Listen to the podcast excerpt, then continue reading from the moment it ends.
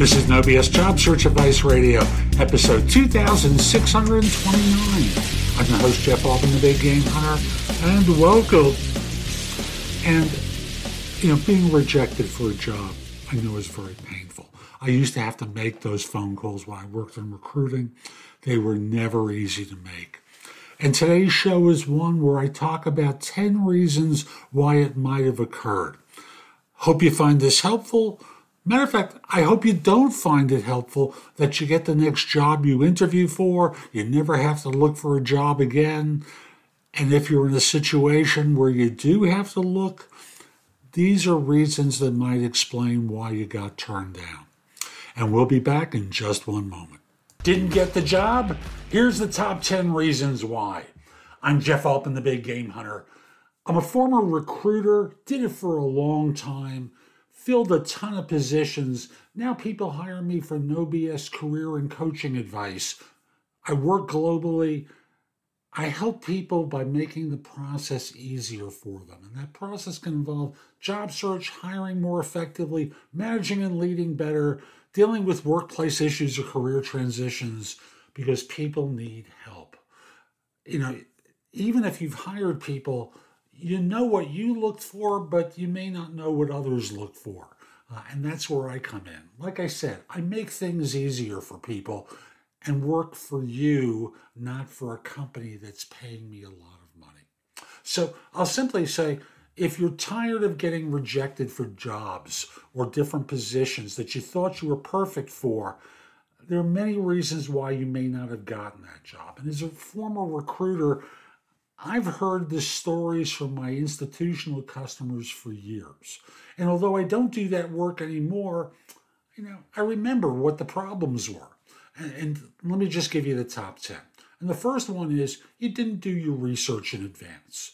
Now, basic stuff about the company, understanding the position description, and even then, when you get to the interview, before they start grilling you, you have to ask them about the role as they see it and what you can do to help because job descriptions aren't completely accurate. Did you prepare for the interview by understanding the background of the people you'd be meeting with? Did you go onto LinkedIn and even look at their profile? And a lot of people don't, and it's sad that that happens, uh, but it happens too often. So that's reason number one. Number two is you don't really have the experience.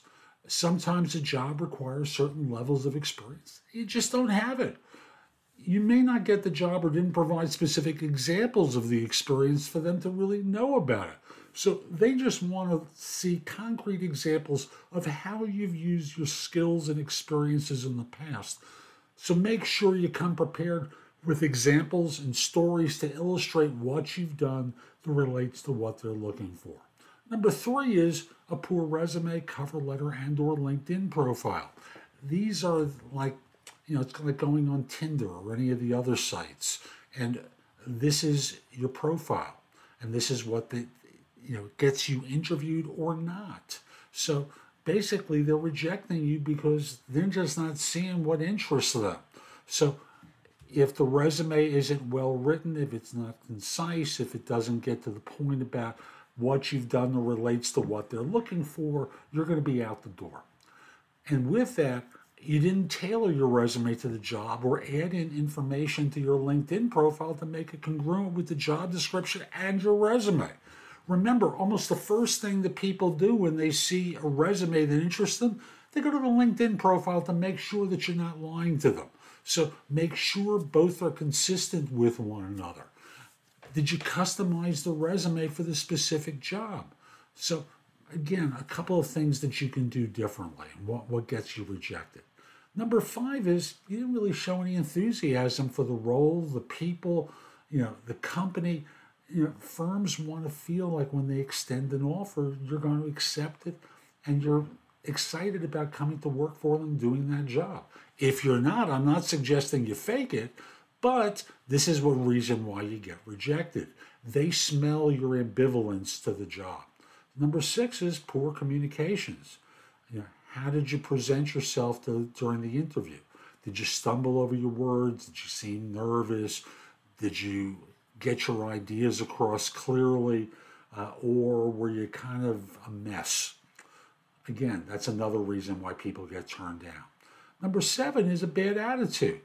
Did you demonstrate a positive attitude during the interview? Because firms want to hire people who seem optimistic and can work well with others. Eight is you lack confidence. You know, you're afraid. It shows. When firms hire someone, you know, they want to uh, feel like they're hiring the solution to a problem. They want to hire someone who inspires confidence about that. And thus, your lack of confidence gets them worried. Number nine is inappropriate behavior. You know, did you act like a normal person before, during, and after the interview? You know, sending a thank you email after the interview or you know, following up in that way is pretty normal. Uh, you know, acting abruptly during the interview is rude. You know, most of you won't do that, but I've heard stories over the years of rude behavior. Lastly, you're a poor fit. Sometimes you might not get the job something because you're not the right fit for the firm or for the position. That's both with your hard skills and your soft skills. Remember, they're looking for competence, self confidence, character, chemistry, maybe a little bit of charisma, because charismatic people always do better than non charismatics because they inspire confidence that they can deal with, well, that they're the solution to a problem that you can connect with them, that you care because they want to trust the person that they hire. No trust, no hire. It's really that simple. So that's it. The top 10 reasons why you may not have gotten the offer. You can change a lot of these, so don't get discouraged. Use this as an opportunity to learn and grow and take a look at some of these reasons and see where you can improve.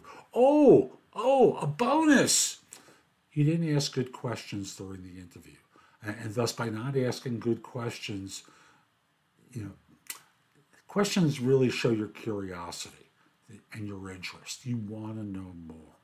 And that demonstrates a degree of professionalism about the position uh, and you. So, Hope you enjoy this. I'm Jeff Altman. Visit my website, thebiggamehunter.us. There's a ton in the blog that can help you. If you've got questions for me, set up a, a trusted advisor call.